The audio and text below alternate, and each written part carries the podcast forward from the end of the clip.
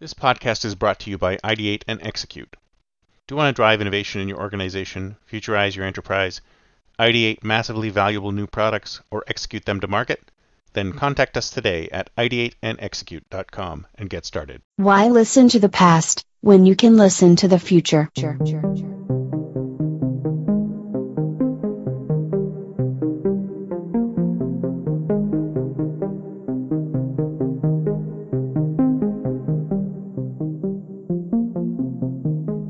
Welcome to the Think Future podcast, broadcasting from deep in the heart of Silicon Valley, California.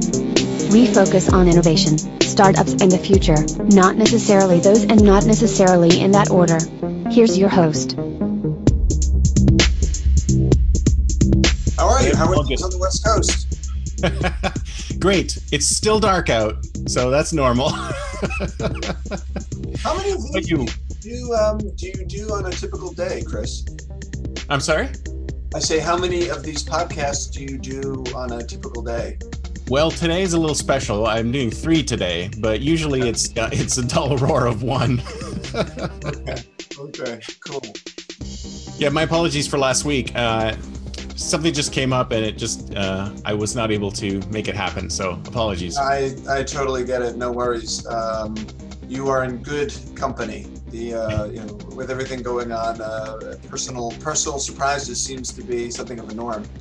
Exactly. Wow, your your your room was very similar to color scheme to mine. I'm like, wow.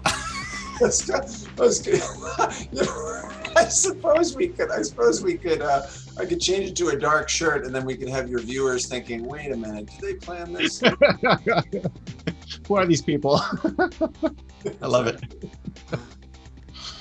Okay. All right. Well, uh, why don't you tell us a little bit about yourself and your organization and um, what you're passionate about? We'll go from there. Terrific. Well, um, Peter Mulford, I'm the head of our innovation and digital transformation practice at BTS. And uh, what I'm most passionate about, what a, what a lovely question. Uh, I'm, I've been very curious for a long time about creativity, really what it is, uh, how it works, and how people can use it uh, once you have a, an understanding of what it is and how it works to make their lives better. And uh, specifically to BTS, how you can use it to discover and solve problems uh, in new ways. And I would say more recently, maybe in the last two years, um, this has included also using creativity to help you become comfortable with uncertainty, right? To see uh, uncertainty not as something to be avoided, but actually something that can be the source of uh, inspiration and, uh, practically speaking, growth and profitability for a business. Well, that's interesting because I, I feel the same way. I, I think uncertainty is is life basically i mean and it's like if you fear uncertainty you're going to feel you're going to fear fear life because uncertain yeah it's like one of the things that I, I love is that when i'm doing project after project and then people are always talking about this mythical thing called the steady state right that you you go through the project and at the end there's a steady state and i'm like Right. what steady state there's no such thing as a steady state anymore in fact it was there ever a steady state right But you know what? So it, it, it's interesting you say that, Chris, because um, I'm guessing that you and I are, are probably similar in age. And um, if you look at the things that we were taught and that most leaders our age were taught, uh, particularly in the business domain, right? You, you largely had a set of management principles and tools that were designed to build an advantage and scale an advantage over time. That was the whole thing right? So uh, it's no surprise that there's a bias towards uncertainty Mhm. in most companies because largely all the tools that we were taught in business school were about how you strip uncertainty out of any kind of situation to im- improve the probability of your forecasts being accurate, which then drove your budget cycles, which then drove your hiring and your capex and everything else. And now we find ourselves in a world where you know, periods of competitive advantage are simply getting so short that a lot of these tools fall apart. But the bias is still there. exactly The bias is still there. This this intuition about let's get to the steady state and scale is bumping up against the reality, which is it's not there anymore. And I think a lot of firms are finding the tools they have for dealing the environment um, don't work anymore as a result. Oh yeah, absolutely. And I think there's this. I think the other thing that we we're taught, and I don't know if it's the same for you, is the importance of planning. Right? It's so mm-hmm. important to plan, plan, plan, plan, plan. But the reality is, is that you know every plan is is a disaster because right, you know right. within moments it's it's it's gone right and we, we haven't really we and uh, what we really need to do is plan for resilience right to bounce back from from these things that are going to happen because we know that they're going to happen we just don't know when and we don't know how severe they are but if we can build some kind of resilience against them then we'll keep going so we, we can't plan too far uh, otherwise you know our plans are worth nothing you know it's um you know, that's an interesting way. Uh, uh, that's an interesting way of putting it. I have found, and I'm curious to see if this is consistent with with what you've discovered as well as you've done research for your books. That there is a, a shift taking place from planning and waiting as the norm to you know this idea of of testing and learning. You know, so yep. a shift from planning and waiting to testing and learning, learning, which is a hard one, especially for those of us who have been told, really from you know from elementary school on up, you know plan thoughtfully have you planned everything out um, yep. and that's that's that's a hard shift to make is that uh, have you seen anything similar in, in your work oh absolutely. Absolutely. And in fact if you think about it that's exactly where agile software development design thinking all those types of things that we're seeing sort of crop up in our world are are from that, especially especially agile software development. I mean, agile software development is like, well, I got a general idea of what I want this thing to do, so let me start working on it. And then as we keep, you know, continuously work on it and iterate, iterate, iterate, you know, then what comes out of the end might be completely different. But you you definitely have a very light plan before you go into that, and you use a lot of what's happening in the world to to inform where you're going to go and pivot and etc. So I mean, and it, it's not just in the software development world. I think that that sort of thinking has really sort of infected other areas as well, and people are looking at things in a more agile way. Yeah, yeah, and it, well, you know that that last point about it, uh, it creeping outside of the software world to almost well, you could say basically, I found it creeps out of the software world into any domain where you have more unknowns than knowns in any kind of project, you know, which is to say right. we find that I often get asked the question, okay, okay, Peter and BTS, we, we get it, you know, we understand that agile is a thing. Uh, we understand that smart experimentation is a thing. Uh, but how do I decide from moment to moment whether I should be using smart experimentation or, you know, best practice sharing? Uh, mm-hmm to go forward with a particular project. And what we found is the, the answer is actually relatively simple. It's if there are, say, 10 things you know you need to do in order to execute a particular project, and seven of them are known to you and three are unknowns. Well, you don't really need Agile in that case. In that case, you can just leverage the knowledge you have, pull out your waterfall chart, your Gantt charts, and execute. It's in those yep. circumstances where that ratio is flipped that you have to think differently. You know, if there are 10 things I need to do and only one of them is known to me and nine of them have a high degree of uncertainty, that's your signal that you need to to manage it differently and and off you go. Yeah, and if you think about it, I mean, agile is so broadly used as a term. If you go and look at the real core tenets of agile project management, uh, agile software development, none of that stuff is being used. Like, and and when you talk about Scrum and etc., like, oh, we're having a daily stand up, which you're sitting down for and having and doing for an hour. It's like, yeah, yeah, yeah. Well, it's yeah, it's. I, I, think what you're getting at is something that certainly uh, we feel a lot in the consulting world, which I think could be va- variously described as a buzzword bingo. Right? There, yeah. there are a lot of terms that we deal with that well-intended consultants uh, like ourselves put out into the world which are confusing like innovation and mm-hmm. digital mm-hmm. and, and in this case agile so i would say uh, and I, I, imagine you would agree with this that the first step to getting any of this right is to create clarity around what you mean so i would you know from my experience from an innovation perspective it's if you're you're going to do innovation it means as a leadership team defining well, what do we mean by this? And specifically, where do we want to see innovation and to what end? And similarly, for digital and digital transformation, again, it starts with okay, well, what are the business problems we're trying to solve? You know, how do they map to the P&L for which we think the application of digital technology of any sort is a solution. So it, it always right. starts with business outcomes and then ladders back to, you know, this term, whether it's agile or innovation or digital transformation, that is very clearly defined as solving a certain type of problem in a certain way using design thinking or using fast experimentation or using you know transition to the cloud or machine learning etc so start by uh, creating clarity.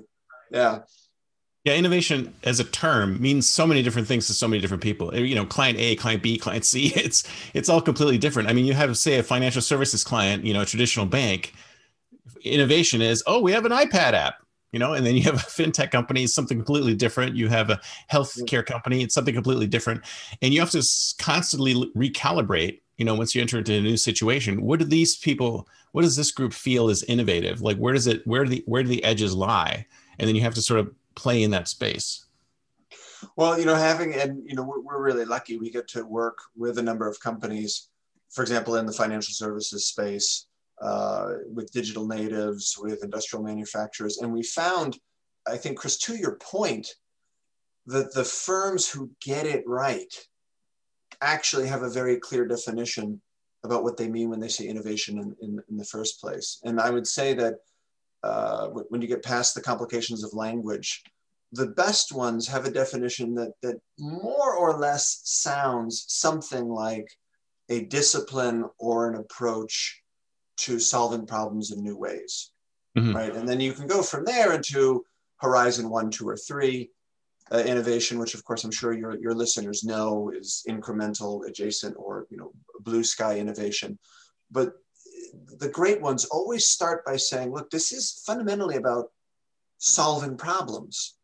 And if you have a problem that's solved by an app, that that is innovation. Or if you have a problem that's solved by uh, machine learning or artificial intelligence, that's innovation. And the beautiful thing is, once there's clarity around what we mean, the allocation of resources, the allocation of you know budgets, time, and people, um, the willingness, you know, this idea of what it means to fail fast becomes very, very clear. And employees and managers can see how that matters for the company strategy. If you don't have that clarity, it's just kind of chaotic right? And more often than not, you also have a lot of anxiety in firms where you know the CEO might say, "Okay, everybody, we need to innovate," and then if there's no clarity about what that means or how that ladders up to your your P and L, um, then people are just guessing,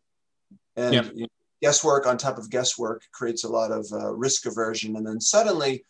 When you do your business practice survey, you hear things like, well, management doesn't tolerate innovation or we're too risk averse. Um, when really the problem is it just wasn't clear what innovation meant or why it matters. That's where the risk aversion can come from. Right. And I think that that that definition of problem solving is exactly right. It's exactly right. And I've heard that, especially innovation professionals, uh, like people from Spigit and other people who who sort of like run innovation management software, and innovation groups, et cetera. It's it's it's that simple, really. It's like, what's your outcome, and then what kind of innovative ways can we use to get to that outcome?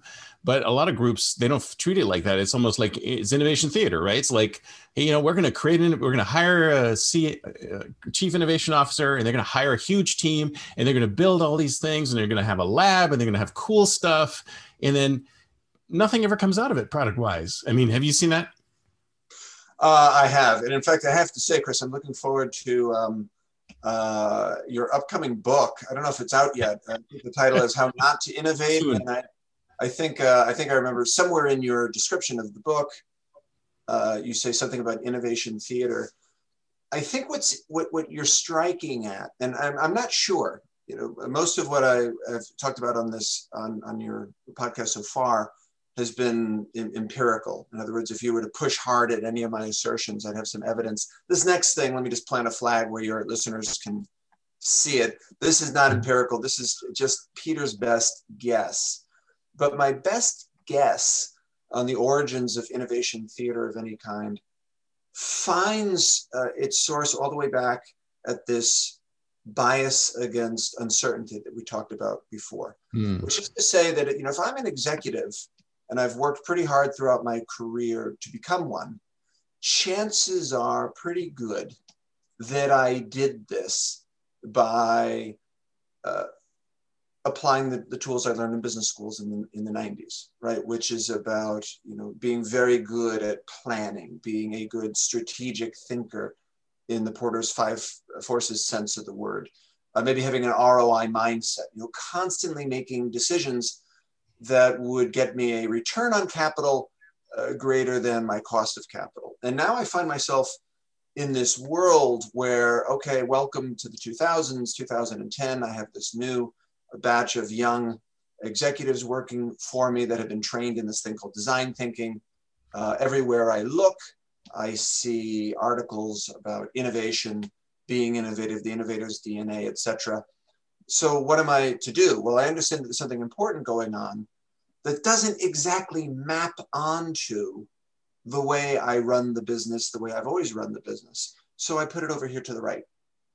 Yeah, I just put it over an ancillary thing to the right. There it is. And there's an innovation team and, you know, skunk works or a chief innovation officer and my design thinking, you know, my consultants on roller skates wishing through the room with with brightly colored streamers flailing behind them.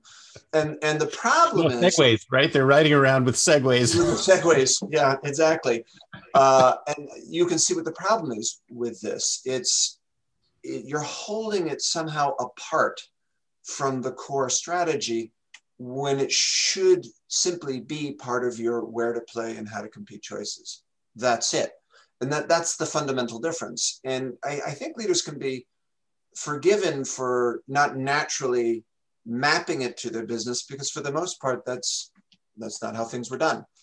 Um, but that's where you need to go to. And until you do that, it does have a, a theatrical element to it. Yeah, no, you're 100 percent right because I think I think if we look at what people are being rewarded on, right? What, what and, and people will always go to what's their reward, what they're rewarded on. So they're not rewarded to spend a lot of money trying to come up with something new that may fail miserably, right? They're rewarded on, you know, the bottom line and and and meeting the meeting quotas, et cetera. It, you know, it's almost like our whole reward system is not designed to drive innovation yeah, it's it's a really good point. So you, I'm hearing you say that the incentives are not there, and that's that's certainly true. If your incentive, one way or the other, is to get an ROI on a project, yeah. for example, um, there's a problem. You know, there's a problem that emerges immediately, and and it's, it's not intuitive but if you stick with the math for a little bit, you can see it. I mean, the, the two problems with ROI is one, um, their point, uh, the whole ROI math is it's point estimates in time, right? Yep. And we all know that innovation is probabilistic, meaning there's a range of possible outcomes. And uh, if you could know with any degree of certainty what that, that range is, uh, well, it wouldn't be innovation anymore. You just you just execute. Um, yep. And that means that when if you hold people accountable for ROI when they're innovating, they're naturally not going to be creative because if mm-hmm. you say to me, Chris, okay, I want you to innovate, I'm going to be excited. But then you say to me, oh, we're going to hold you accountable for ROI. if I know anything about how ROI is calculated, I'm going to come up with the least creative, which is to say the most certain project I can come yeah. up with, and the one that's most likely to keep my CFO happy, and off I go. And it, it won't be particularly creative or disruptive.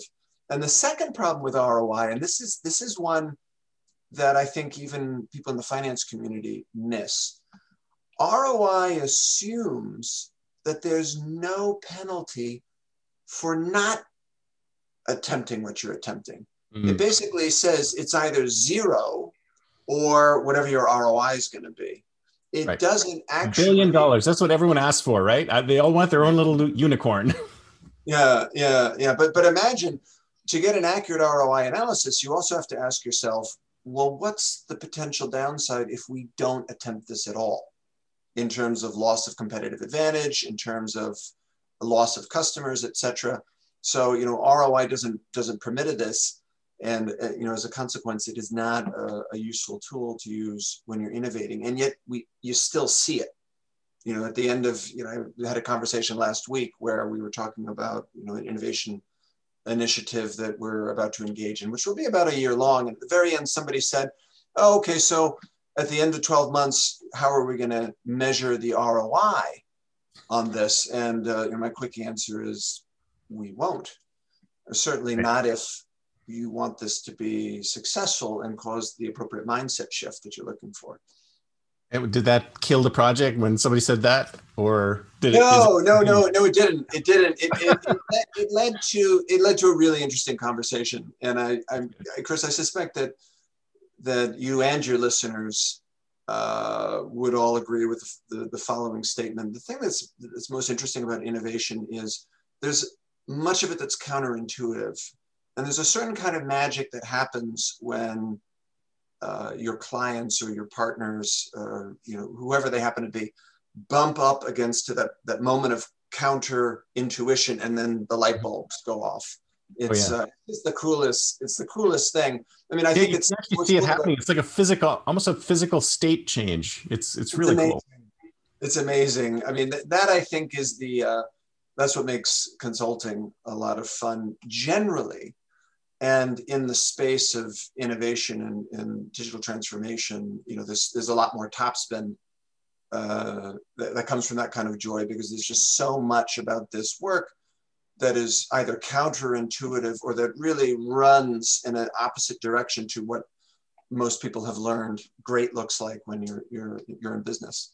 Oh, exactly right. I mean, one of the things I do is uh, I work with companies to expand their patent portfolio. So you you have to force yourself to come up with ideas that w- could not exist today. So like, let's go to you know five years out plus. And I remember in one meeting, I just I was describing that, and they kept sticking with product ideas, and I'm like, no, no, no, you know, further, further, further, things that we can't do today. And he goes, oh, we're entering the land of make believe, and I said, yes. so that that's interesting. So you're in the business of helping uh, or one of the things you're doing is helping companies expand their patent portfolio. Tell me, tell tell us, or if, if have you talked about this already on other podcasts? We can, no, I, not not really, but uh, yeah. So basically, there's there's a set of companies, and I think some of these uh, are in fintech as well, or not not fintech, but financial services, where you know they've got a port, they've got a small portfolio of patents or even zero portfolio patents and they want to be able to have freedom to operate in different areas. And some fintech companies obviously fintechs they understand that they need to have ip protection for whatever they're doing. Whereas some of the older financial services companies are like you know we've been doing this forever we've had a few patents but we're okay. But you know you know so we work with them to sort of ideate in that space. Like, so maybe if there's an anchor patent and then we sort of expand upon that, sort of build some more IP around it, or start from scratch. I mean, we, we've worked with startups who have an idea and they don't really, they don't really know what to do with it. And then right. we sort of build a wall of protection around it. So as part of that, you've got to do ideation in that space sort of beyond where we are today. And it's really difficult to get SMEs to go beyond that because it's almost like saying, uh, you know, forget everything or go beyond. Like, imagine something that you cannot do now. You know, it's like saying, don't think about the white elephant, right? it's it's mm-hmm. almost impossible for some people. But then when when the light bulb clicks, it's like, oh yeah, you don't want something that we can do. You want something that we can't do. And then once you once you open up the possibilities of can't do, it, it it's amazing what you can get out of them. That's interesting. How would you say, uh, if at all, uh, innovating in the domain of patents is different uh, from innovating in say the domain uh, around products and services or oh, supply chain. it's it's totally different because it really is you know imagination. It's it's it's it frees you from all of the boundaries. Because basically what happens is when people walk into our ideation sessions it's it's like they've been sort of compressed by the problems of the day. Oh how am i going to figure this out? How am i going to get roi on this? How am i going to get this product out the door? You know all these different problems that i'm dealing with because of the systems that they're mired in today.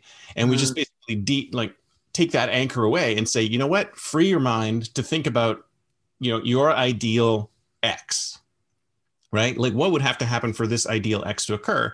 And then once you've imagined your ideal X's, then you kind of like unpack the black boxes and go, okay, how would we build that? How would we build that? How would we build that? And usually there's a huge gap between today and the thing that you want to build. So the patentability or the IP is in that space in between. So you can imagine this. And the concept is basically just a, a lot of companies, they do IP at the end of the cycle. They go, okay, we have this product, we're about to release it to the world, and we want to make sure it's protected, right? But this is the opposite. This is let's imagine a product that does not exist and we're not going to build, but we'll, we'll file, we'll build a patent around it so that if we do decide to build it at some point in the future, then at least we have the protections. And if we decide not to, we can license it. Yeah, that's really interesting. So if I'm if I'm hearing you if I'm hearing you right, it sounds like what you're doing is you're building IP protection around what's fundamentally a prototype. Right, a prototype that does not exist. Yeah, so it's, it's it's a it's virtual product development basically. It's a concept that uh, I pioneered uh, back at Yahoo in 2005 with a few other people. Um, we we had a VP of IP come in and say, you know what, our patent our patent uh, our patent portfolio is way behind everybody else's. Look at Google, look at uh, IBM, et cetera. So, but we need to build that out. And it's like, okay, well, how do we do that without actually building products? So we created this virtual, uh, you know, virtual product development process where we create products virtually that do not exist and then write IP around the product. So let me let me ask you a question uh, about this uh, for your for your viewers who I'm, I'm, I'm guessing might be thinking this. One of the things you know we've we've observed that I think anyone who does innovation has felt is there's usually two sources of resistance to innovation of any kind. There's uncertainty related to the outcome. You know, will this work or not? Uh, and then there's uncertainty related to the timing mm-hmm. So, you know, there's this base level of uncertainty is, you know, will this idea take off or not relative to the cost associated with it? And then that uncertainty that gets amplified by the time scale over which you're doing this, right? So, yep. you know, if I were to go to, to my boss and say, uh, okay, uh, Jessica, I have this great idea and I think, you know, I need a hundred thousand dollars or $10 million from you. And I think it'll, it might get you a return of X by next quarter. So immediately she's going to be thinking, well, here's the uncertainty of will it be minus a million dollars in profit or plus a million dollars. And then when I say, oh, and by the way, we should reach steady state five years from now, it's just, oh, really?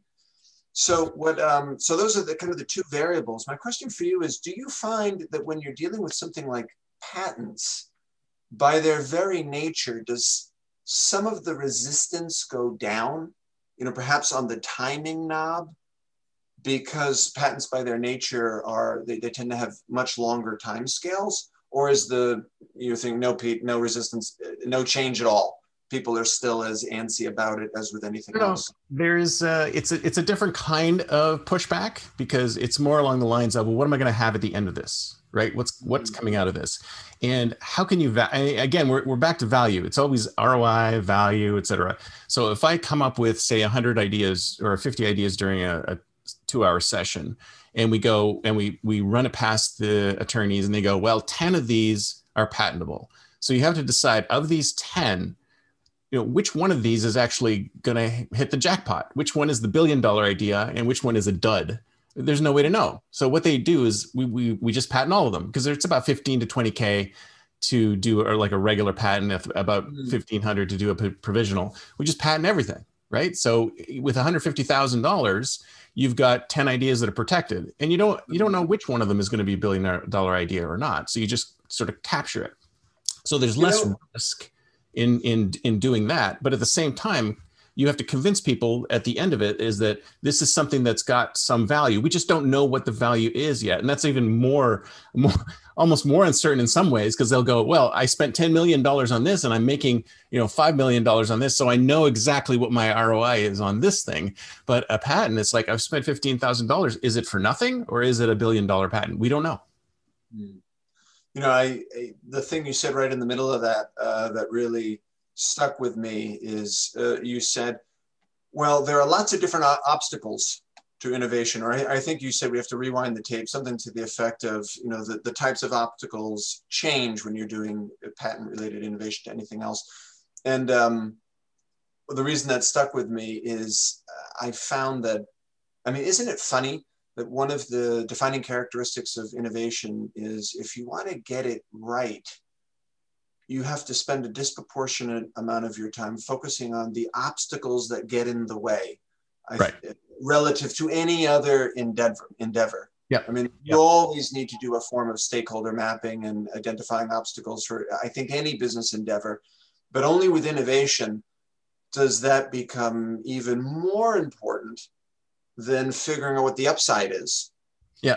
Or what the potential is right a, have you noticed this cycle? There's like there's always this cycle, and it, it I've I've done, done this for I don't know 15, 20 years now, and there's always this cycle of innovation within organizations because organizations get super hot on it. You know, they staff up, they hire, they they they they do all these great things, or they talk about doing all these great things, and then there's a period of time, maybe two or three years, when things are chugging along, and it seems like there's action. But then there's a certain point in time where, again, you know, maybe the market turns around or there's some negative press or whatever and then all of a sudden it's like gone right? And then a couple years later it starts up again. So there's this it's it's cyclical. And if you hit the company at the right moment you know on the upswing you know things are great. And they might actually go you know even further or or or but it all it all comes down to leadership. If you have you know someone in leadership who can champion this and move it through then it's just going to keep on going. And then once you lose that champion, then you know it, at some point in the next couple of years or so, something serious is going to happen to this group. And I've seen it happen so many times. It's almost get it's almost tiring. It's almost like Groundhog Day, right? It's like, oh, here we go again. we lost the CINO. Oh, okay. Well, what do you think this guy? Let's let's run. Let's uh, do some bets on how long this is going to last before you know the group disbands or whatever. But uh, but not not every company not every company has that problem. But I think the vast majority of things of companies that are not like non-tech probably fit into that space because it's like the tech companies get it. They know that they need to continuously innovate in order to keep moving forward. You know, otherwise, you know, they'll die. But almost every other industry is like, you know, how far can we resist this? How far can we resist this? and you feel like it's obstacle after obstacle after obstacle. You spend all of your time, you know, butting up against it. How are you? How are you? How do you get around it? So, it's like I mean, how, what have you found in, in places like is there is there easier ways to get around it, or or, or what are your thoughts? So let, me make sure I understand the question. It, it sounds like you're saying, um, do have we found easy ways to get around the you know a bias which is which says this will go away eventually. This is just an innovation cycle, and if I just hunker down and wait a little bit longer, things will go back to normal. I don't know. Have you have you been have you seen you've seen the cycle? Obviously, I'm assuming you're nodding, so that's great. And then, um, like, have you seen a, a situation where what do you need to do to stop the cycle from dipping?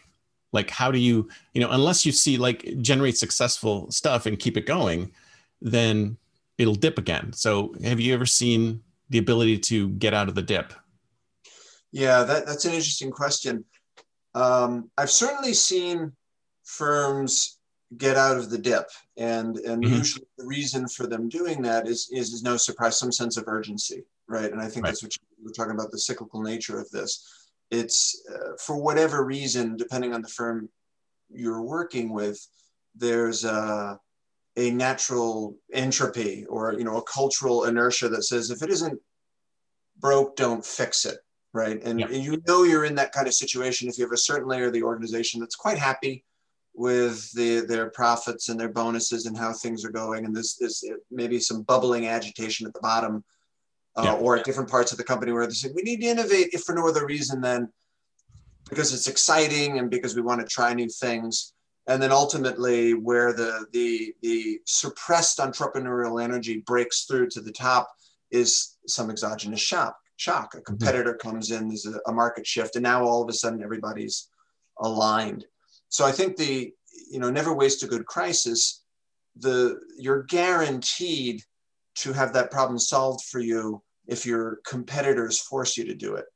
Right. Um, I think the other, maybe the more interesting question you're asking is, uh, have have I seen or have we seen examples where that happens before there's a crisis? Mm-hmm. And the answer is is yes. And mm-hmm. it usually starts with leaders who are effective at thinking from the future back.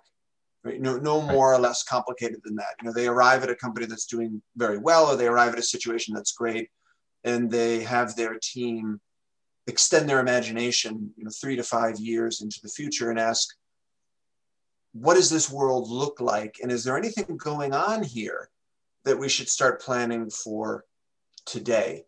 Uh, and that's where you get companies to start thinking about innovating and, and, and being future forward long before they need to.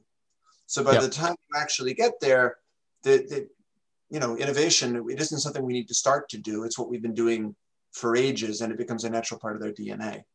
Yeah. Well, that's why I think, you know, we, we should have a, like a chief futurist officer or something like that, like somebody in leadership who does look out 10 years or so and go okay here's where we're going to be in 10 years. Let's work backwards from that from that 10 year mark to today and then figure out where we're going to go and and and build that ourselves right? Because a lot of a lot of these companies go well i can't possibly think that far out. And it's like well you know you have a hand in getting to that point right? It's not just you know you're not just being buffeted by the world. You have a hand in getting there. And if you don't know you know at least how you're going to get there at least have plan to get there then how are you going to know what to do next? I mean it, it's it's maybe it's like a bias towards short-term thinking. There's so much short-term thinking that it's almost impossible to to get that long view. Yeah I, it's a good point. I would say that smart people in fact in particular smart people uh, often have a difficult time imagining the future uh, and it's not because of a lack of smarts. It's it's typically because they have a difficult time seeing beyond their current frame of reference, right? right? Or because they have a difficult time getting their heads around fiction. You know, even mm-hmm. if it, even it's plausible fictions, it's just it, it there's a there's a counter. Science fiction is plausible. No. yeah, I see that with the Starship Enterprise over your your left shoulder there. Uh, but it, it's an important point. You know, one of my favorite stories whenever uh, clients push back on this is they say, well, tell me, you know, that sounds great in the abstract. What does it look like in the real world? And there's, um, there's a company we work with, multinational, uh, that does a lot of business in mainland China. And their head of, that part of the world does something really interesting. Uh, every month, they, uh, well, every week actually, there's a senior leadership team where all the regional heads get together and they simply talk about what's going on that week. Right? So it's very action oriented, very immediate term focused. But one week a month when they get together, they only talk about three years out. Mm. And what's fascinating, if you go to the, the, the if you go to the weekly stand-up meeting, there's no discussion of the future is, is permitted. It's there's no fantastical conversations. It's save it for the three-year meeting. But then when you get to the three-year meeting, it doesn't matter. I mean, the, the you know your, your the local channel could be on fire. It's this is a session where we only talk about the future. Yeah. And talking with this leader about how he created this rhythm, it was very disruptive at first, but gradually what happened is he created a cadre of leaders who just have a natural habit for keeping their feet in two places at once, scaling to his business model on one foot while always looking three to five years out on the other. And uh, you know, after a year and a half of this, it has fundamentally changed their results over there. No, I love it. That's that's a fantastic idea. So it kind of leads back to a culture, right? I mean, I think a lot of this is because of of culture change. That's how you get innovation to move forward within an organization. Has that been able to change that that concept? Has that been changed? Has it changed culture throughout, or is that just a leadership thing? Uh, it's you, you can imagine. I mean, we haven't I haven't done a we haven't done a cultural audit there, but we have done a business practice survey and no surprise, I literally right down to the, the front line, what we're seeing is uh, people saying things, you know, for example, on a scale, you know, to what extent does management support innovation? Uh, it has gone up. Uh, to what extent is, you know, creativity encouraged in the business? That has gone up. You know, I wouldn't, that's not the only thing that they're doing, but you can imagine right? Just you know, you can extend your imagination into a world where if you have the the top X number of people acting this way, it's going to trickle down to the day-to-day conversations, and uh, Yep. it, it's, it's going to at least impact how people view the world and the types of conversations they have subsequently. No, that's a fantastic. If you think about it, I mean, that could be triggering a whole series of events that takes it that that expands the. And, and you finding this this company being more innovative than than usual? Uh, well, that's that's an interesting question because the, the, the- I mean, this is this is one of those firms, you know, honestly, where I, I sometimes feel like I learn more from them than Mhm. they uh, they get from us, and I say that all the time. You know, it, it's just funny when they, when we were first approached to do innovation work with them. Uh, honestly, I, I'm pretty sure I said this in the first sales meeting. I said, "Really." you, I mean, it's I, I'm not sure we have anything to teach you that you don't already know. And actually, I have to say, um, I have to say to her credit, the client fired back. She's like, "Yeah, Pete, I, I, you know, that's sweet of you to say, fine, but if you don't think there's always an opportunity to get better at this stuff, then just keep your fingers crossed and hope the competition feels the same way." I was like, "Ah, Right. all right all right, giddy up. We'll, we'll do what we can. So it's. Uh, I, I realize I didn't answer your question. It was always a very. It was always a a, crea- a very creative company. I would say that there were. They saw opportunities in this particular region to get even better. So future back thinking, you know, th- this sort of behavior and this set of processes and tools was was one of the things that we we brought to the table that they, they hadn't been Right. doing.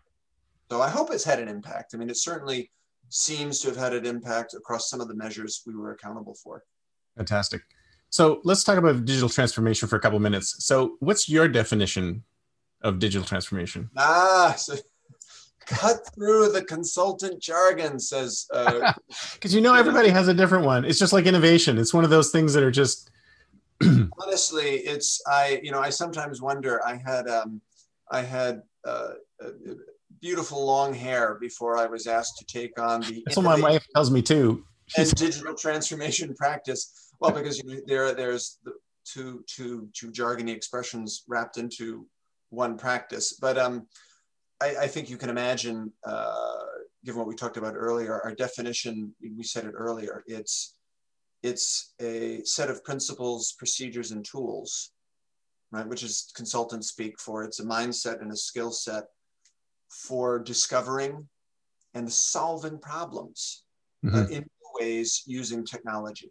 I said it's discovering and solving problems in new ways using technology. And I would say the the thing in that, at least for me, that I find is uh, maybe a little bit counterintuitive, is how digital transformation is different than digitalization.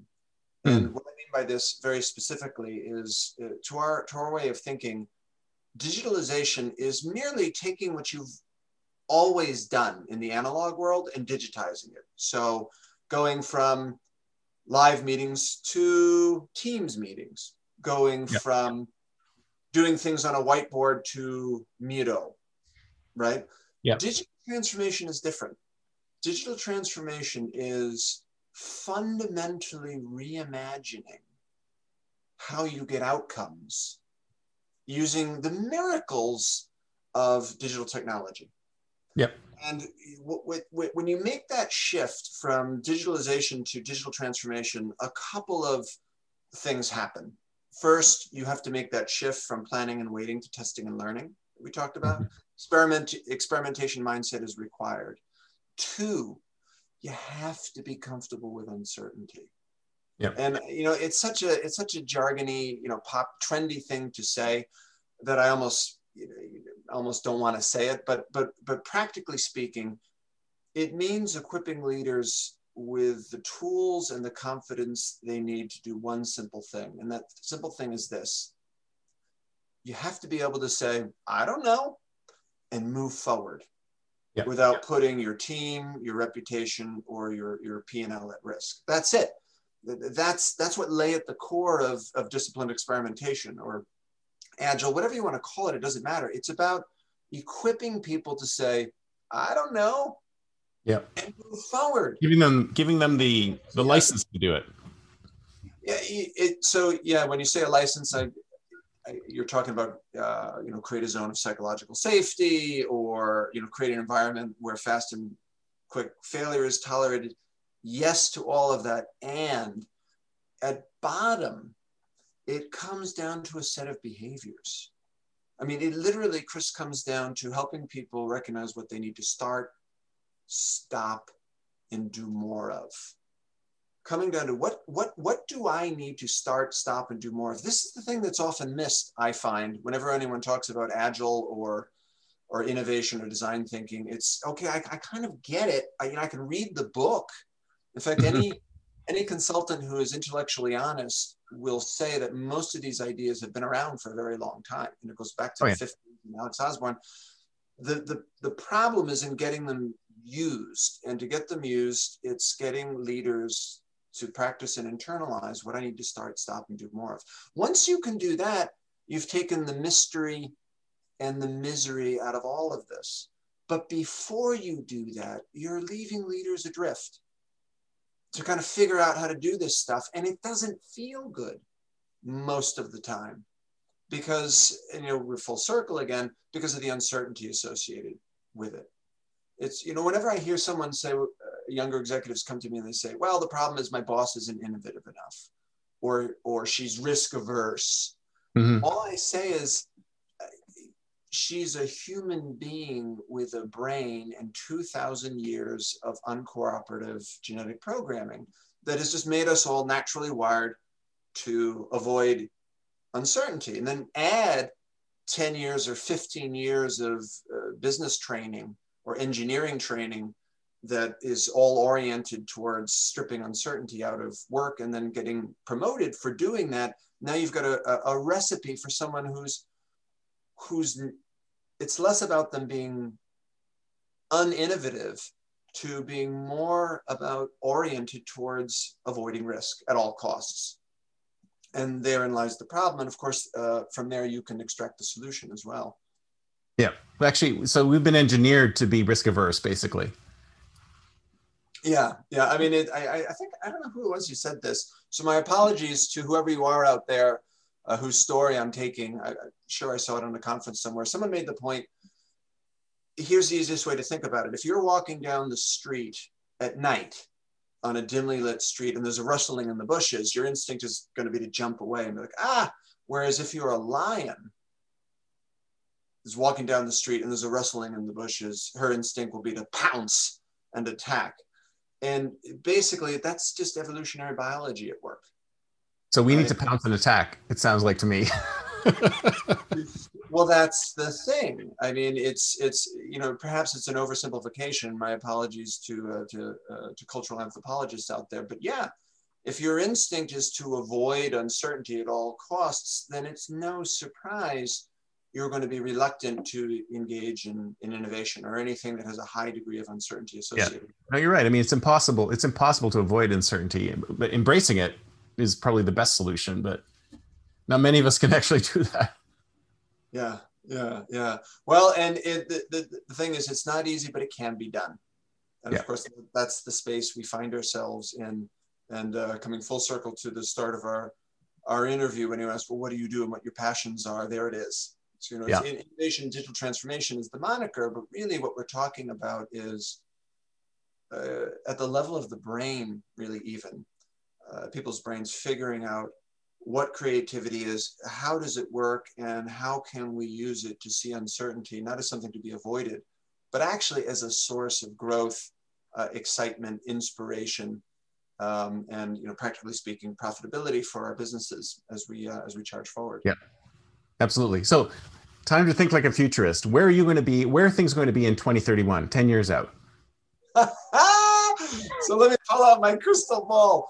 Uh, where are things going to be 20? So, well, there's a big difference between 10 years. years and 30 years. 2031. So by 2031, where 2031. are things going to be? I don't know. I love it. It's the first time I don't know. I don't anyone's ever said that. I don't. I don't know, but I can tell you. I could tell you how you could how you could figure it out for yourself. Would that be interesting? Okay. What Let's I hear- would recommend, the way I would answer that, que- I mean, the, the way we, we we approach the question oftentimes is I would simply take um, signals, right? You know, there, uh, there's another consulting expression. If you ever hear signals, signals of the future, it's basically take examples of the future that you see in the present. Right? Yep. It's examples That's of the part of it. Yep. I would line them all up on the wall, right on the beautiful wall. I notice, uh, by the way, Chris, we, we share the same taste in uh, uh, wallpaper color. By the way, we can Paint color. Yeah. yeah, wallpaper color. Um, I would take the different signals you see, uh, and I would munge them together, which is a fancy way of saying uh, take seemingly unrelated signals, put them next to each other, and ask, hmm, what are some of the surprising ways in which these things interact with each other? Uh, and then and then you can say interesting things like, well, this is a future in which blank is Yep. likely to happen. And for you know, for me at the moment, honestly, the thought about what the world's going to look like at, at 2031 is, is a bit overwhelming. As a father, in particular, I'm trying to anticipate, you know, what's the world going to look like, and how do I prepare my children for that? Um, and I would say the signals that are most interesting are uh, artificial intelligence in, in general. I would encourage everyone to understand that and take the mystery and the misery out of it. It- It's Yep. it, spoiler alert. It's math. It's just statistics meets when you say that, some people run run away from it. It's like a four letter word, right? Ah, including my son. Yeah, it's but that's it. That's the whole thing. I would look at I would look at artificial intelligence, and I would look specifically, Chris, um, at uh, do it yourself artificial intelligence. I would look at that as one signal. The next signal I would look at is, of course, uh, distributed teams and uh, you know hybrid work environments. And then the third one I would take together is privacy and cybersecurity. hmm I would start there. I mean, there's a lot more we could add, but I think if you add those three things together, uh, they're going to create some future states that I think are going to be highly. I don't know what they are, uh, but I'm. I have a, a high degree of confidence that those three things are going to munge together in ways that are going to change all of our lives. I love it. I love it. Well, thank you so much. This has been great. Uh, is so if somebody wants to get in touch with you, what's the best way? LinkedIn, webpage? Uh, yeah, you you could come to. Thank you for the question, by the way. So you could come to LinkedIn. That would be that would be lovely. Uh, or you can go uh, directly to bts.com, or Bravo Tango Sally.com, and you you can find me there, and you can find our whole team there. Uh, actually, and we would love to hear from you. Fantastic. Thank you so much. It was great talking with you. Talk to you soon. Take care. Bye.